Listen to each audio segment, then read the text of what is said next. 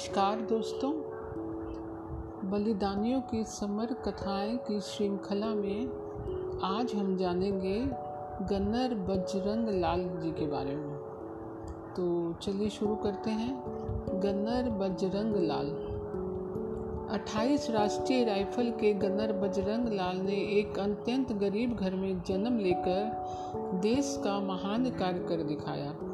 224 medium regiment के जवान बजरंग लाल बेहद साहसी व मेहनती सैनिक थे। इनके कार्य कुशलता को ध्यान में रखकर शहीद होने से लगभग पौने दो वर्षों पहले प्रतिनियुक्ति पद पर इन्हें 28 राष्ट्रीय राइफल्स में भेजा गया था।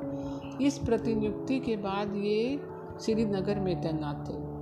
कारगिल क्षेत्र में युद्ध के समय तैनात किए जाने के बाद द्रास सेक्टर में मशको घाटी इनका कार्य क्षेत्र रहा।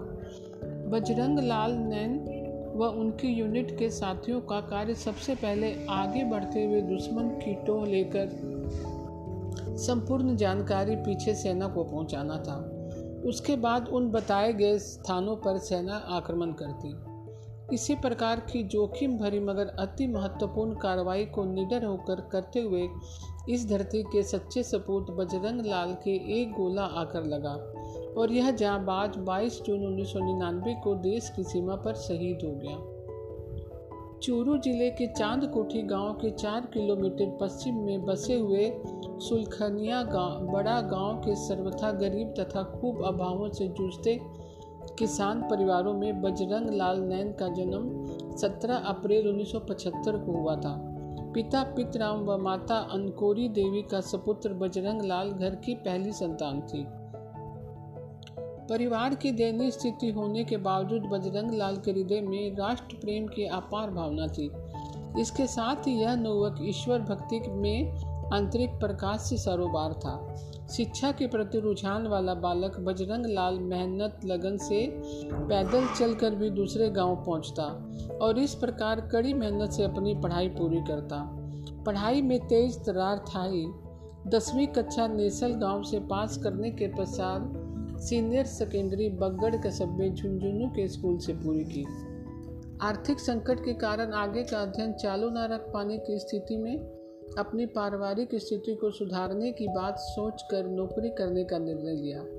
मन में गहराई से बैठी हुई देश सेवा की भावना को पूरा करने के लिए सेना में जाने का पक्का निश्चय कर लिया। यह नवयुवक जब मित्रों में उत्साह से अपने मन के भाव प्रकट करता तो सभी मज़ाक उड़ाते थे, लेकिन उसने वह सब सच कर दिखाया। छोटे से गाँव का साधनहीन स्थिति का व्यक्ति होते हुए झुंझुनू के सैनिक भर्ती कार्यालय में जा पहुँचा। 28 दिसंबर उन्नीस सौ पंचानवे को सेना में प्रवेश मिल गया। गाँव में साधनों का अभाव होते हुए बजरंग लाल वाली, वॉलीबॉल और दौड़ भाग प्रतियोगिता में हिस्सा लिया करते थे।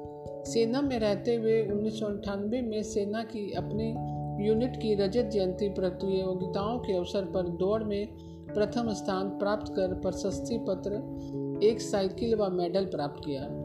समाज सेवा व शिक्षा के प्रसार की भावना इस युवा में इतनी प्रबल थी कि पढ़ाई के दिनों में गाँव के साथियों के साथ मिलकर एक संस्था का निर्माण कर डाला।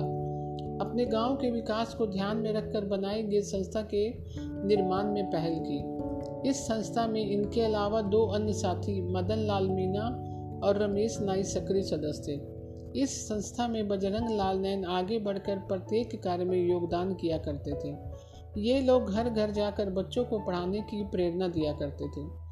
कुछ समय पश्चात श्रीनैन सेना में चले गए और अन्य दोनों साथी सरकारी स्कूल में जाने से यह संस्था बिखर गई। मगर इन लोगों के प्रयास से गाँव में काफ़ी बच्चे पढ़ने लग गए। इस किशोर का भिवानी ज़िले हरियाणा के आकोडोली गाँव के सेवानिवृत्त सैनिक हविलदार अतर अतर सिंह की सपुत्री राजकुमारी से 1 जून 1990 को विवाह हो गया। राजकुमारी राजकुमारी को अक्षर ज्ञान नहीं होने से यह घर पर खेती का कार्य करती थी।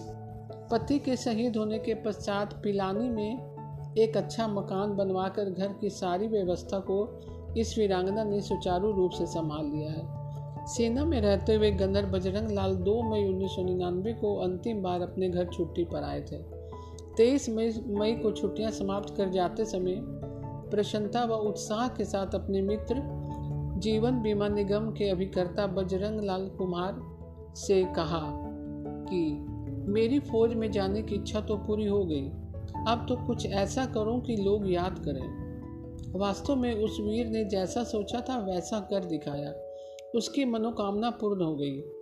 परिजनों ने सम्मान स्वरूप इनकी आदम कद मूर्ति बनवाकर स्थापित करवाई है। इस शहीद के अंतिम संस्कार के समय कुछ अधिकारियों को लेकर हेलीकॉप्टर आया था, जिसे देखने आसपास के गाँव की अपार भीड़ उलट पड़ी। वापसी में यह हेलीकॉप्टर एक खेत में गिर गया। यह घटना उस शहीद की अंत्येष्टि के दिन के साथ इस गाँव से जुड़ गई। तो दोस्तों, कैसी लगी आज की जानकारी? कल मैं फिर नई जानकारी के साथ उपस्थित होंगी तब तक के लिए नमस्कार दोस्तों।